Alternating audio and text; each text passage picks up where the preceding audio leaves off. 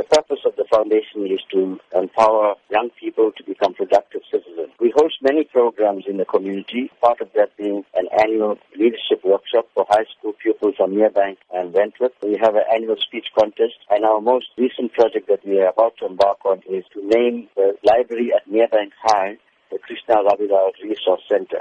We also have a full-time staff member and an office. So in order to sustain our programs and the office, we're having this fundraising dinner and dance this Friday at the Enchanted Gardens at 6:30 p.m. What can be expected at the event? We're very excited about this fundraising project because the guest speaker that we have is Deputy Finance Minister Mcebisi Jonas. He is a man of integrity. He has shown that he is not corrupt. He's shown that he cannot be bought.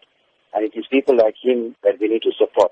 So we're calling upon the communities to come and attend this function and to support the KRF, but also to support Deputy Minister Jonas because of the kind of person he is. For those who may not know of Krishna Rabilal and his place in our history, how can he be best described? Krishna Rabilal was a normal person who lived in Meerbank all of his life. He was very active as a young person in the community, taking up issues of unemployment, of high gas prices, of poverty. And it was that kind of consciousness that he had that made him join the Mkhonto Sizwe, the military wing of the ANC. And the South African Defence Force in 1981 then went into a foreign country, which is Mozambique, and blew up a house that Krishna Rabilal, together with 12 of his comrades, were living. So it was an act of brutality. Krishna Rabilal paid the ultimate sacrifice with his life so that we could be free. The foundation now hopes to honor Krishna Rabilal, but more importantly, to continue with his legacy of taking care of poor people and making a difference in society.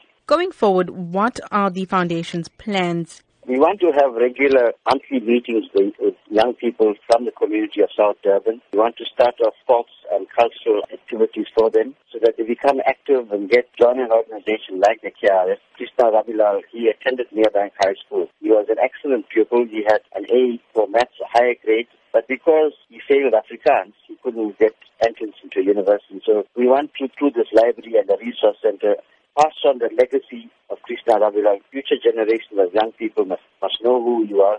And through this process of the library, they'll be able to be educated. And hopefully some of them will want to continue his legacy and get involved in community work.